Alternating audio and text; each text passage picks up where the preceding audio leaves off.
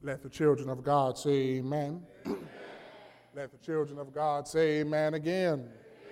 How blessed we are this morning to come to God's place for God's purpose as we endeavor to live better according to God's word. The Lord has saw fit to bring us here in a state of worship. It's not because we were perfect or even because we were innocent, but rather we have been justified by Him. My life is spent under the knife. You may be seated in the presence of the Lord. Let us go to God in prayer. Dearly kind and gracious Father, we thank you for this day. We thank you for what you have done and what you are doing right now in our very life. Father, this time be with everyone under the sound of my voice, Father. Open their minds, their hearts, their spirits, their souls, and yes, even their ears to hear a word coming straight from you via your manservant. This time, equip and empower your manservant, Father, to deliver your word, knowing I'm not the author of these words, Father. This is your mind. These are your words. And Father, I'm thankful that you've decided to use my mouth. Father, help your servant to stand flat footed and firm upon your word, not focusing on his own thoughts or feelings or ideologies or psychology, but let your word shine through and bless your people. Father, this time we come to you as empty pitchers to a flowing fountain.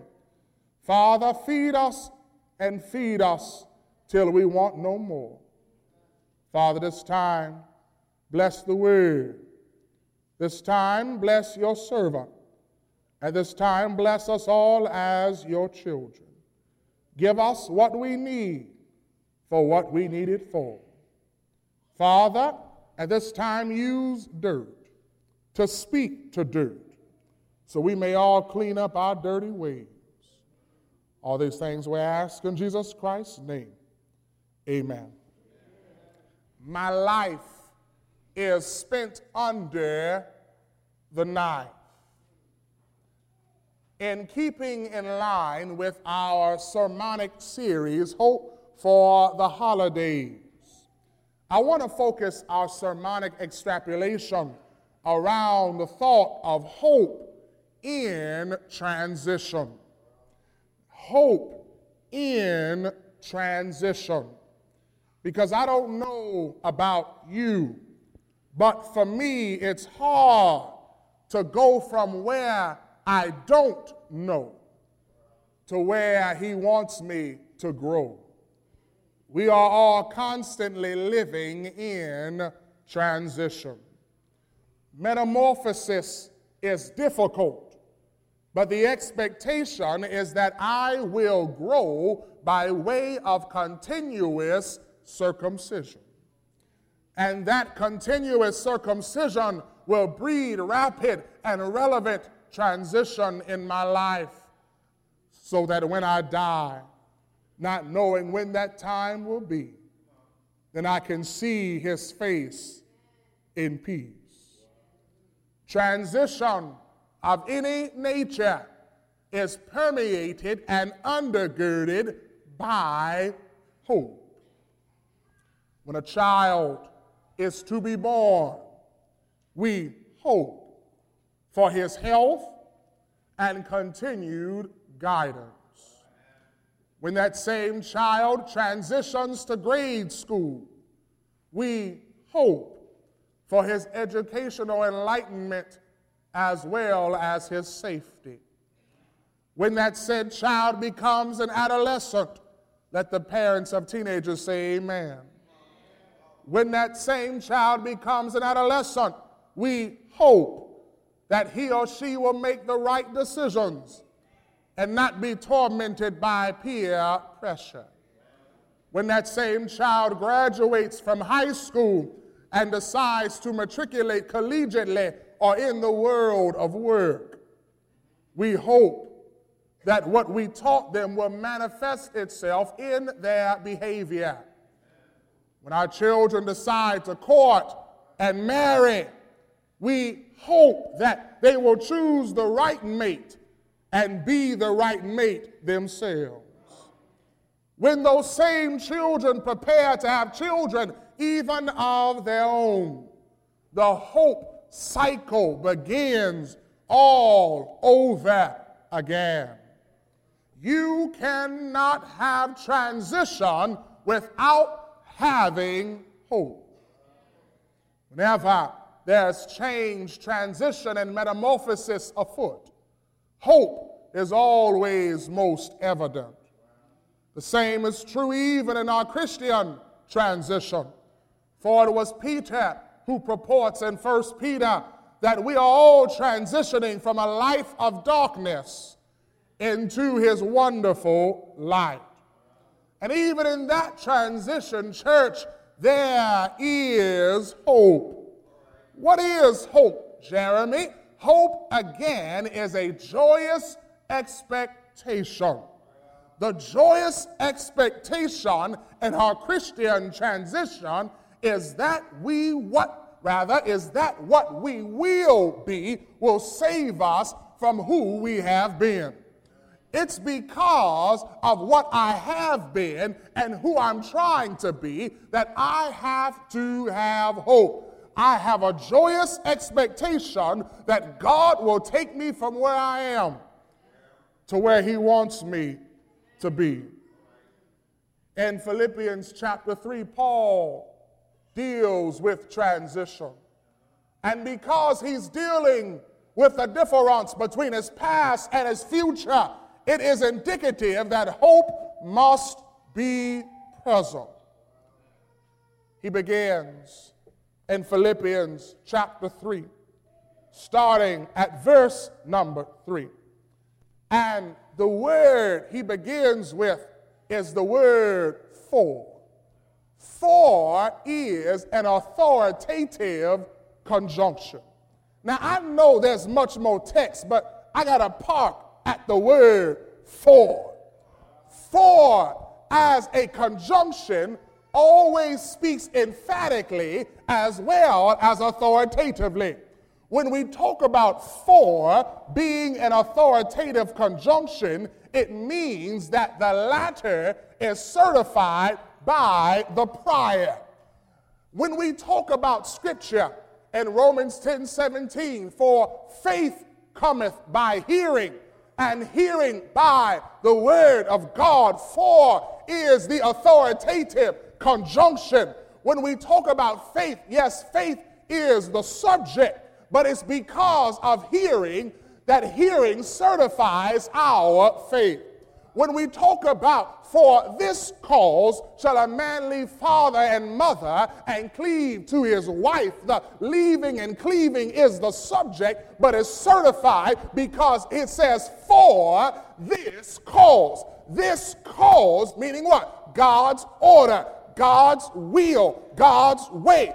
For this cause, there's a certification that man will leave and cleave. You cannot jump over the word for because the word for speaks authoritatively. So when we say for we are the true circumcision, if for is a conjunction that speaks authoritatively, then we have to figure out what happened before the for that certifies what's coming after the for. We know after the for that we are identified as the circumcision, but what makes us the circumcision? What is the cause of us being circumcised? By what authority are we circumcised? I'm so glad you asked. Before the for here in Philippians chapter 3, verse number 3, you got to go back to Philippians chapter 2, verse number 5, which is the base of this pericope. Philippians chapter 2, verse number 5 tells us,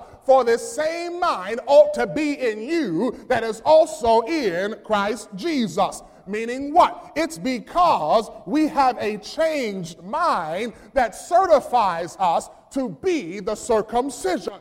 It's because we have a changed mind that we have the authority to be grouped with the circumcision of God. I don't know about you, but even here, I see God's plan of salvation in the text. I don't know about you, but even here, I see God's GPS for man right here in the Philippian text. If you are here this morning and you want to be saved, if you're here this morning and you're looking to make heaven your final destination, Paul tells us in Philippians chapter 2 that you must start by changing your mind you must start by surrendering your thinking. I don't know about you, but when I see a change of mind and a surrendering of the way we think, I see repentance in the text. Man has to change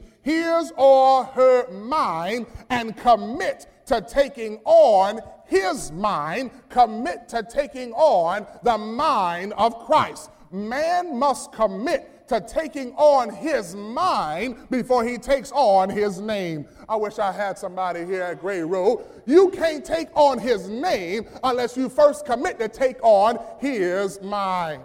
Man takes on Christ in the water of baptism. And understand that the concept of baptism was not foreign to the city and or municipality of Philippi. Because even as the gospel was traveling to place to place in the Acts of the Apostles, the gospel of Christ came in contact with the residents of Philippi. I wish I had some script with that lip. I'm so glad you asked. The gospel of Christ first came to Philippi amongst a group of women, specifically an entrepreneur named Lydia. Acts chapter 16 verse number 12. From there, we traveled to Philippi, a Roman colony and the leading city of that district of Macedonia, and we stayed there several days. On the Sabbath day, we went outside the city gate to the river, where we expected to find a place of prayer. We sat down and began to speak to the women who had gathered there. One of those listening was a woman from the city of Thyatira her name was Lydia, a dealer in purple cloth. Notice what the text says. It says she was a worshiper of God, but the Lord opened her heart to respond to Paul's message. This ain't in my notes, but I got to tell you right here. Notice she was a worshiper of God, but something was lacking in her worship. The text says, yes, she was a worshiper of God. She knew of God, but there was still a response that Lydia lacked understand that yes, she might have worshiped God in the past, but her past worship was missing something. And I'm here to tell you that there's a whole lot of folk in church right now, all across Cincinnati and all across the world, but there's something missing in their worship. There's something lacking in their praise. And there's a whole lot of folk in a church somewhere, but what's lacking is the truth. The truth is lacking, and there's a whole lot of folk who are religious in the world, but being religious will not save us. The question is not, is man religious? The question is, is man right? She was a worshiper of God. But the Lord opened her heart to Paul's message. Something has to be preached in order for man to respond. But it wasn't just the preaching and calling upon the name of the Lord and you shall be saved. But verse number 15, when she and her members of her house heard Paul's message, they were baptized.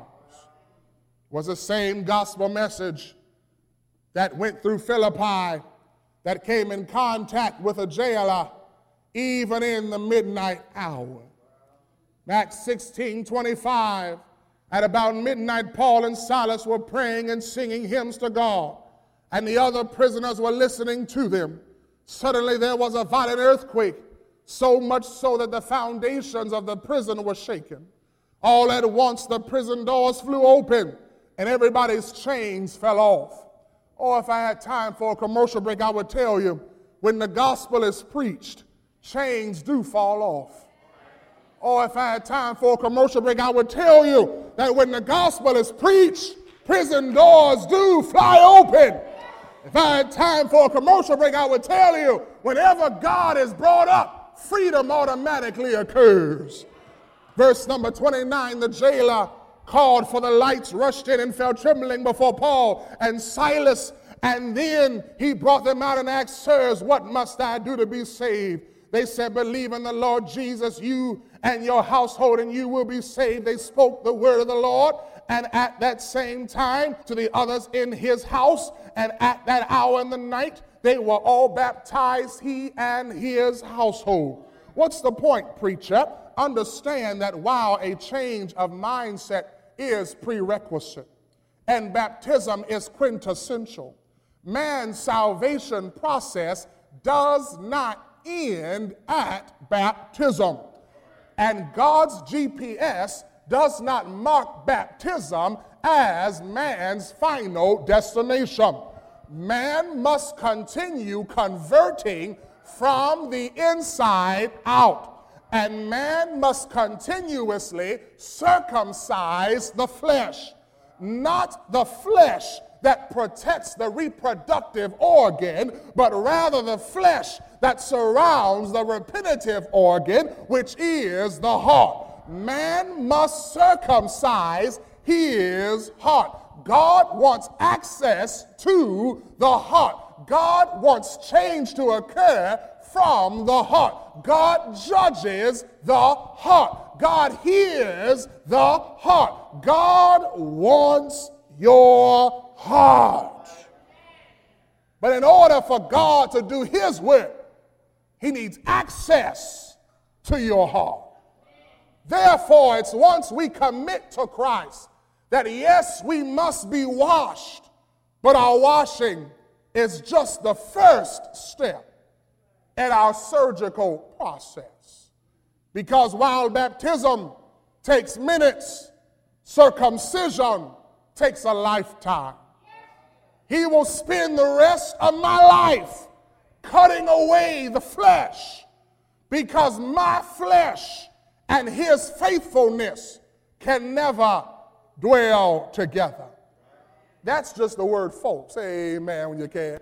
I told you I wasn't getting far today. For it is we who are the true circumcision.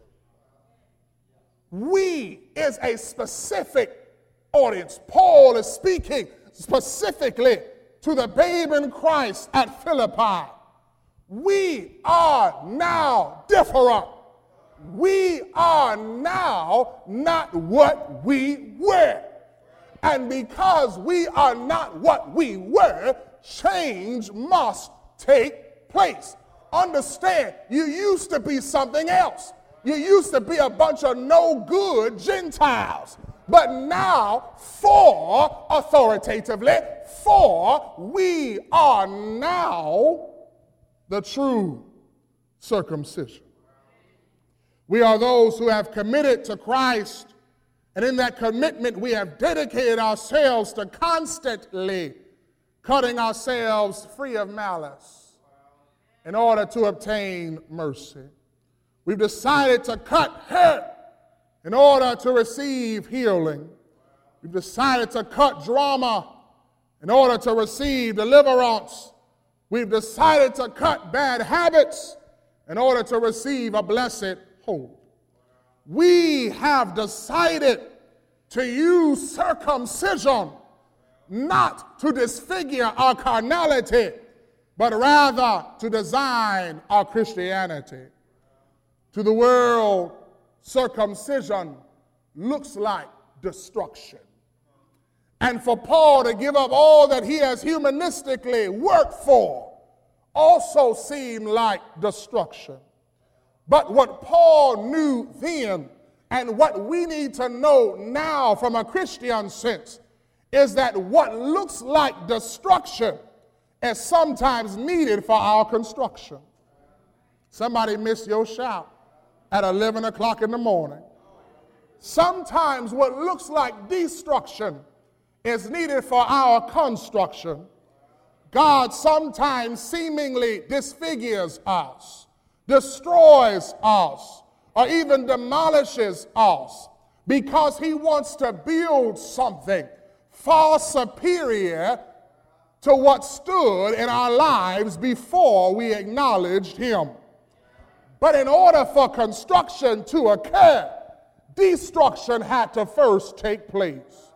Because what God is trying to build in you will never stand until He creates within you the right foundation. God says, Yes, because of your carnality and humanity, you see the need for a new structure. But I, in my divinity, see the need not only for a new structure, I see the need for new infrastructure. I wish I had a church in here. Sometimes we say we need to rebuild from the ground up. God says, no, I need to tear the whole ground up. Sometimes we say, I need to fix this. But God is saying, I need to take all that out. All you see is structure because all you see is humanistic. But sometimes, in order to fix you, I got to tear down what's above the surface and then I got to work under the surface. it's kind of like uh, the roads that are going up here in Cincinnati. If you drive down Mitchell, they're tearing the whole thing up. If you drive up Winton, they're tearing the whole thing up, and, and you're wondering how in the world, Herschel, are they getting done with these roads so fast? It, it seems that they're trying to get done before Christmas, say amen.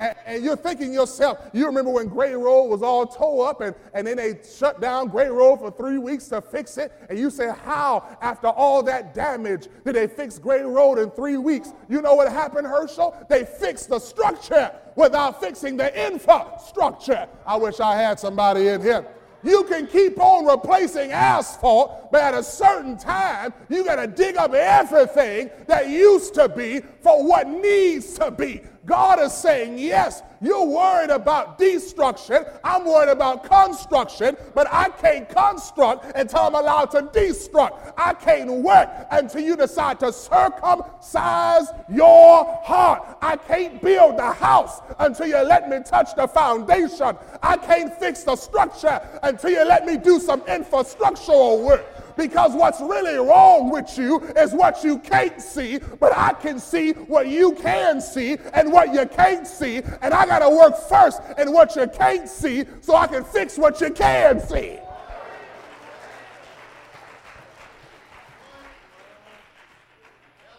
Stand. You say, Look here, I'm needing to tear down what was so I can lay down some bedrock knowing that Jesus not only has to be the builder of what takes place in your life, but he also needs to be the sole building material of what goes in your life. Jesus is the architect. 1 Corinthians chapter 3 verse number 9 for we are God's co-workers. You are God's field, you are God's building. So we know who is the builder. But every builder needs the right building materials.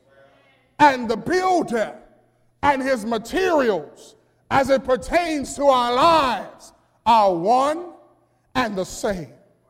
The builder is Jesus. But every building starts with the right foundation. Oh, I'm so glad Matthew 16 and 17. Blessed are you Simon Barjona, for this was not revealed to you by flesh and blood, but by my Father who's in heaven. And I tell you that you are Peter, and upon what? This rock I'll build my church. There's some building going on, but you got to build it on the right foundation. Not only am I the architect, I'm also the building material. You got to start with me. And when you look at the Greek there of Petra, being rock. It talks about a bedrock, a foundational stone, which means what? When it comes to you, I'm the builder. When it comes to you, I'm the foundation. Brother Frank, once you lay the foundation, before you start lining up bricks, You got to start with a cornerstone. Oh, I wish I had a church in here. I'm so glad that scripture tells me in Ephesians 2:19, so then you are no longer strangers and aliens, but now fellow citizens with the saints and are of God's household, having been built on the foundation of the apostles and the prophets, Christ Jesus himself being what? The cornerstone. Y'all don't like that. I'm so glad Peter said it too. First Peter chapter 2 verse number 7. Now to you who believe, this stone is precious, but to those who do not believe, the stone that the builders rejected has become the chief cornerstone. So that tells me that when it comes to my life, God is the designer, God is the architect, God's the foundation, God's the cornerstone. I'm so glad Paul told the church in Colossae that it's because of him that all things are and all things are held together. Meaning, my God is the builder, my God is the architect, my God is the foundation, my God is the cornerstone, and my God is the glue, which means he's also the mortar. Everything about me starts with God, comes from God, built by God. I wish I had somebody because I know if I start with God and I'm built by God, I'll be redeemed by God. And I want to take on his name, but I can't take on his name until I first take on his mind. And It is because I've accepted his mind that I can accept his name. And then I understand that for we are the true circumcision. What's the point, Jeremy? The point is, you can't build your faith on a mixed foundation. A little bit of Jesus, a little bit of Satan. The only house that goes on top of a divided foundation is a house divided. Mark 3 and 25. And that house will not stand.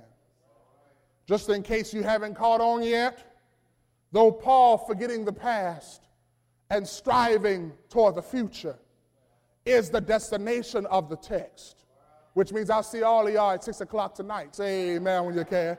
That's the destination. But you can't get to the destination until you first start from the launching pad. The launching pad of the text is circumcision. Because if we don't decide to be circumcised of our past, then striving toward our future is futile. See, it's good to come in and shout about, I'm forgetting my past and striving toward my future, but you must first be committed to continuous circumcision. You can't leave what you're too afraid to cut away. God wants us to run, God wants progress, but you need to know that this journey, this race, and this battlefield is not for the uncircumcised. Regardless of gender, regardless of medical history, God needs men and women who have decided to circumcise their heart. While we are not speaking specifically of the medical procedure, there is some spiritual relevance towards this medical recommendation.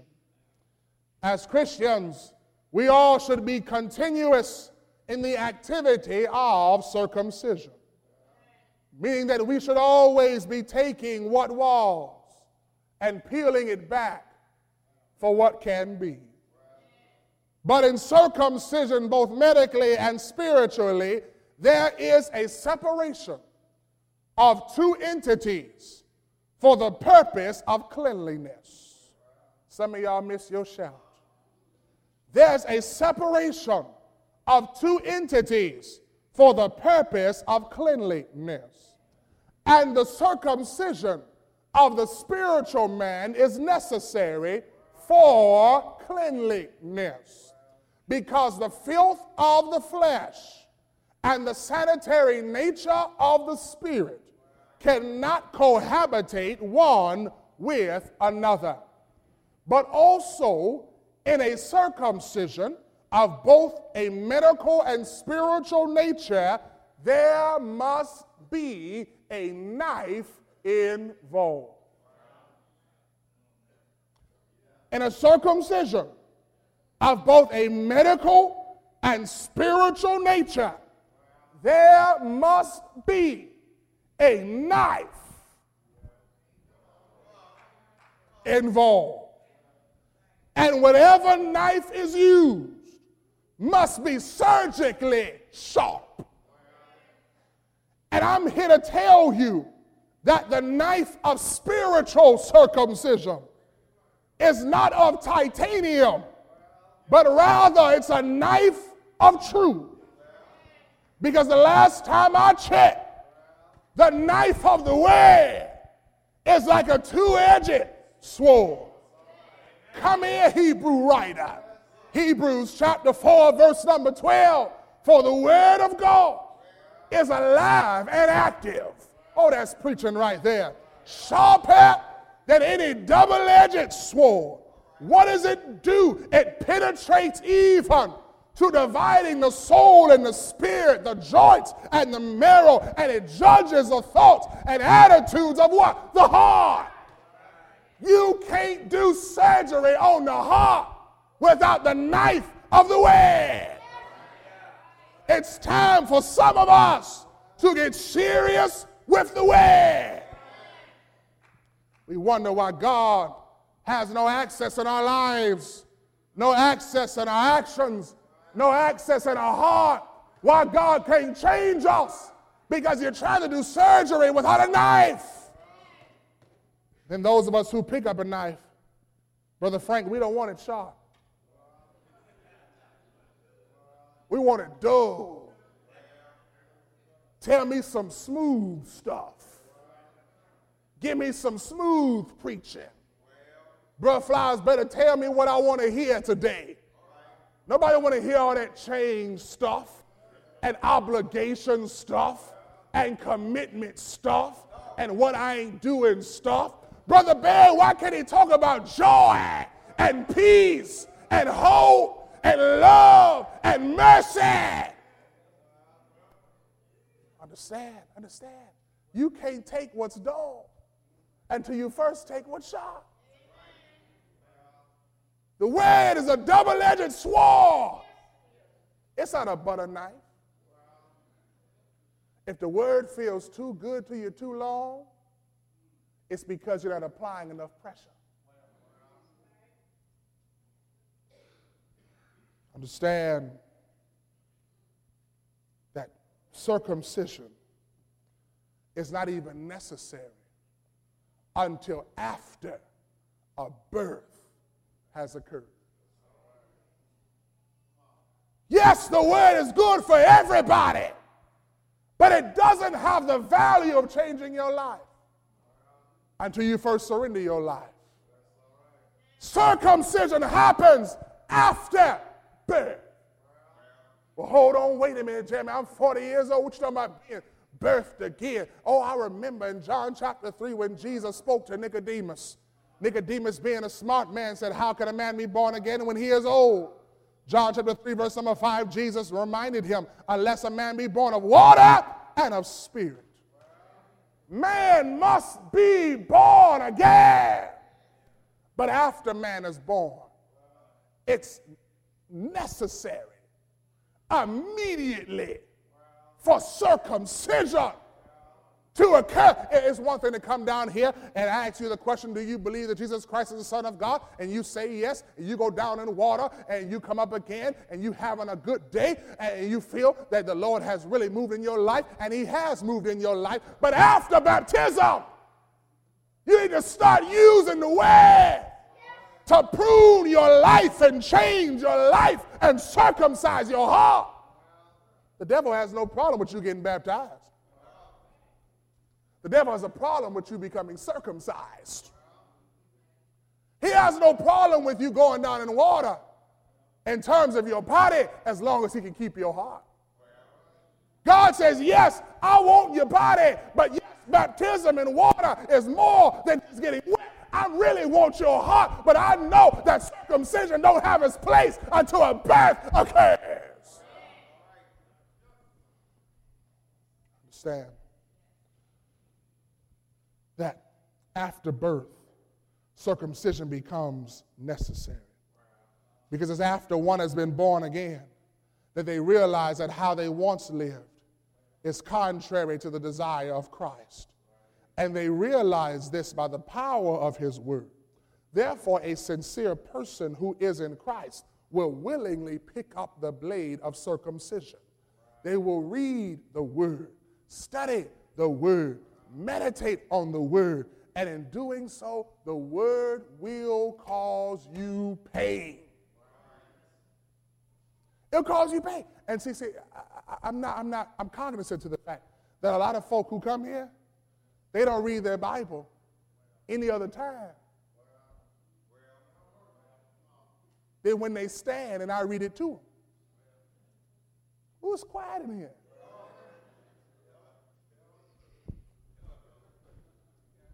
Let me come talk to some quiet people. I, I, I'm cognizant of the fact that a lot of people who come here don't read their Bible until they stand and I read it to them.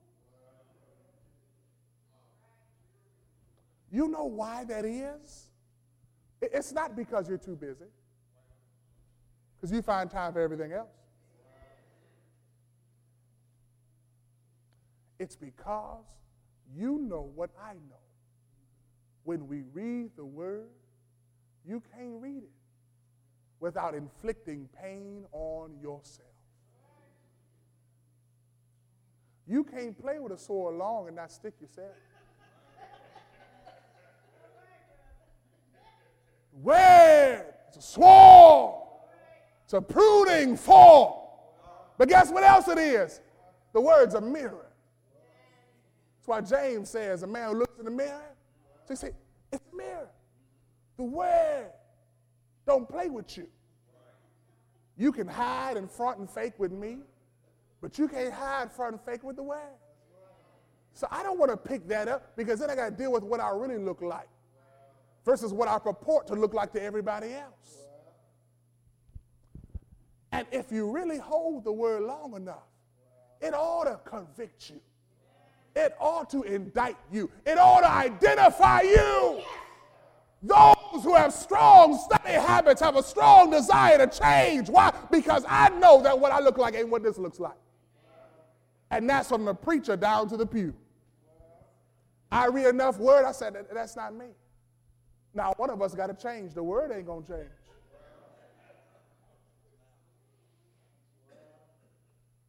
See, when we look at circumcision, it's best to have it immediately following birth. You can have it any time, but the longer you wait between birth and circumcision, the more it's going to hurt. Lastly, Notice Paul uses the definitive pronoun of we. Because though circumcision had already been a procedure applied since the time of the Hebrew nation, Genesis 17 and 12.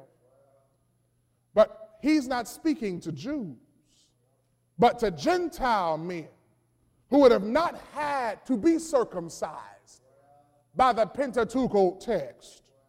Therefore, he is declaring that we are the circumcised. We are circumcised in a place where man's blade will not reach. We are those who are circumcised from within. Why?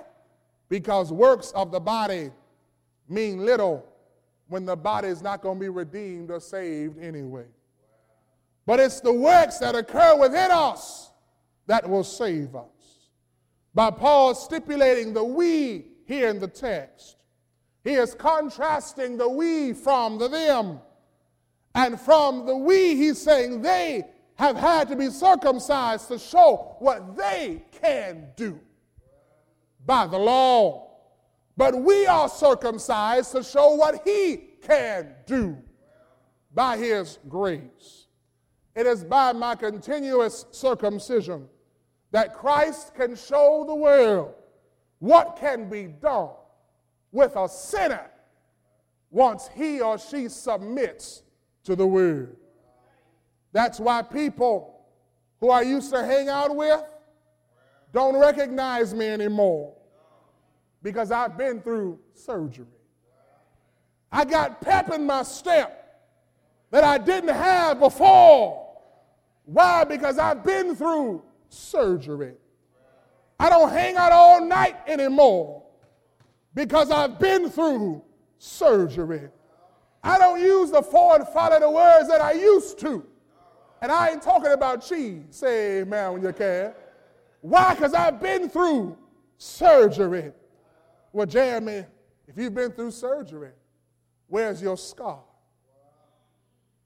My scar's in the same place as my medical history.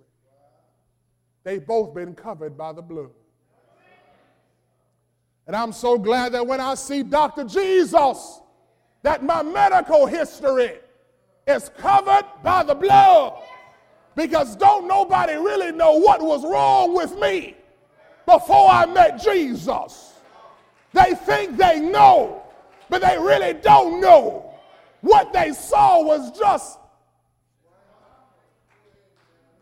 it was nothing more than a symptom of the underlying condition. All they saw was promiscuity. They didn't see my lack of self esteem.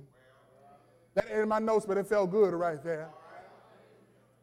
All man can see is what they're allowed to see. But God works even when man cannot see. As a body, we are the circumcision. And being the circumcision is powerful theology in itself. But let's not just look at the privilege of spiritual circumcision, but let's also look at what being spiritually circumcised does. Because whenever God gives you something or allows you something, it ought to manifest itself in some way. Look at the rest of the text and how it lays out. We are the circumcision. Therefore, next thing in the text, we serve God by His Spirit. We are the circumcision. Therefore, we boast in Christ Jesus. We are the circumcision. Next thing in the text, therefore, we have no confidence in the flesh.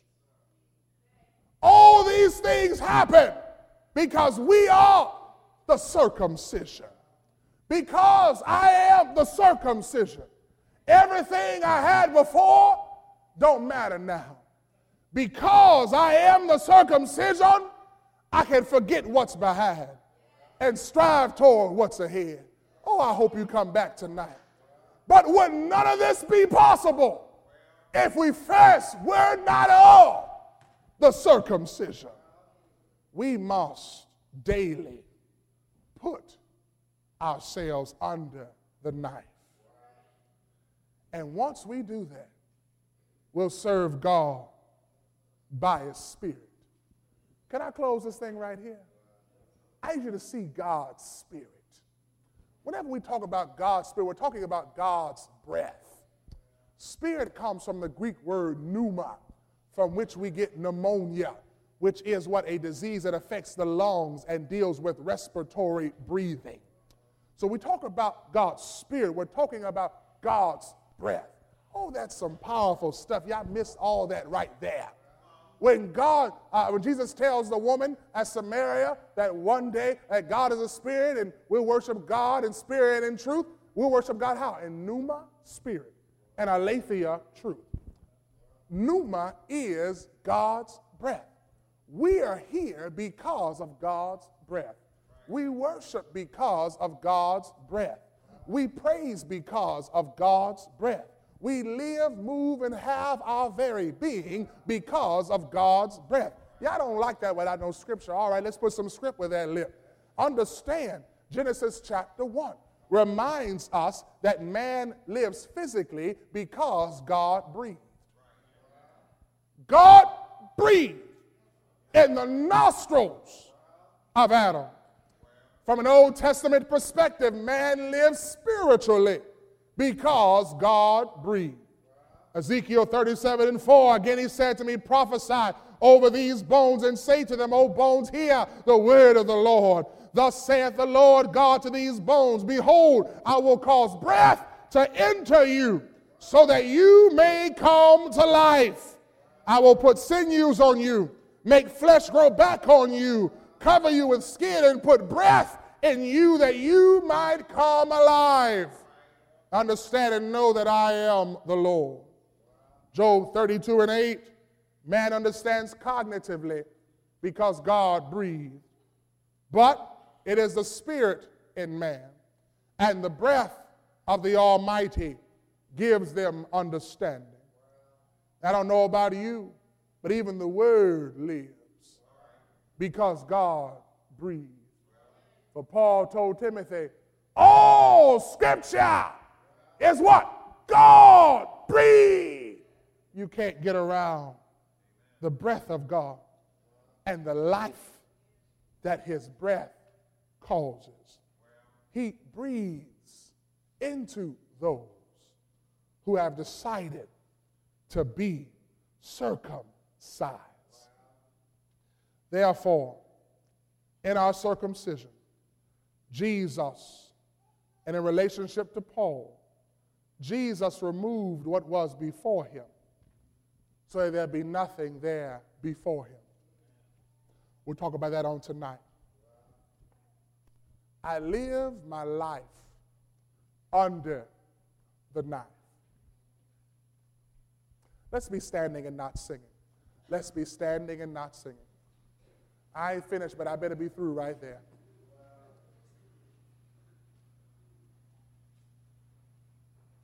The question on the floor this morning is how many of us are different now than when we first begun? How many of us now are worse off now than when we first begun? How many of us harbor in our hearts things we never thought we would think, say, do, or envision? How many of us need heart surgery? We worry physically when the heart doesn't do well because we know that the heart impacts the rest of the body. In man's physicality, it's the heart that sends life to other parts of the body and life is found in the blood. Oh, that's good preaching right there. Oh, but the same happens in man's spiritual body. When the heart is bad, then there's no life being sent to the rest of the body. Therefore, even though we're physically living, we're spiritually dying. How many of us are half alive and half dead? We come here breathing, but we're dying from the inside out. And it's because of a defective heart. And God says, Look, I want to work on because won't nothing else get better until you allow me access to the heart. I got to circumcise the heart. I got to cut back all that stuff you don't need. But you want me but for some reason, you don't want my instrument. See, whenever things go wrong in our lives, we seem to start praying and shouting and moaning for the Lord to show up. And we seem to want the surgeon. But when the surgeon pulls out the blade, we say, I don't need that. I just need you. And the surgeon says, Yes, I want to work. I've been trained to do this but I can't get you the results you need until I first pull out the knife. And then there's some of us who say, all right, you can pull out the knife, but first put me to sleep. and the Lord says, no, that's not how this works.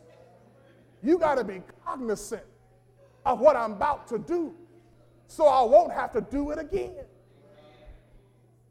But the question is, with all the headache in your life, all the trials and tribulation in your life, have you invited the doctor in? And if you have, will you let the doctor do what the doctor has to do? You can't take Jesus without his word. Will you let the word touch your life, impact your life, change your life? In just a moment, we encourage everyone who wants the Lord to move in their life to come forward. But don't want him to move in your life if you're not going to take the word as part of your life. Because children of God spend their whole life under the knife. Because you know what? After one thing gets cured, another thing is coming. You understand in your physicality, in your physicality, you always having surgery. Say amen when you can. You got surgery on your shoulder, on your knee, on your heart, on your gallbladder, on your feet, everywhere else. But then, you don't want to go to the Lord multiple times.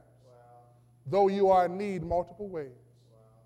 Will you come to Him so He can give you what you need for what you need it for?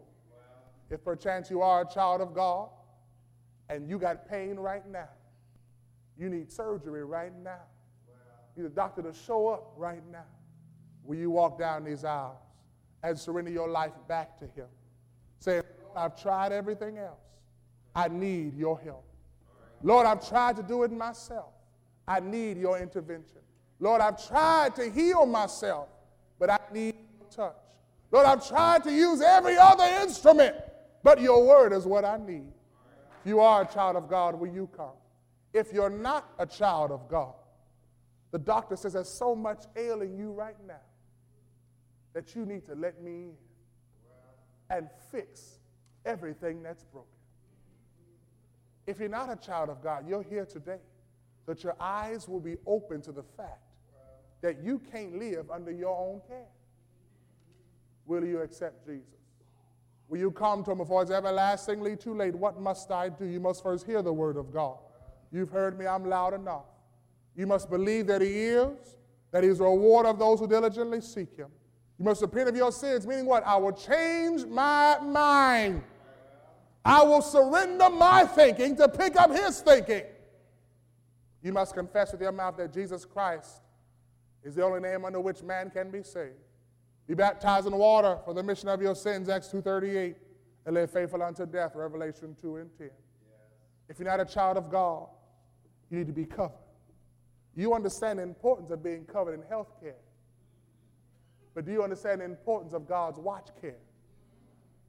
Will you come to Jesus even now?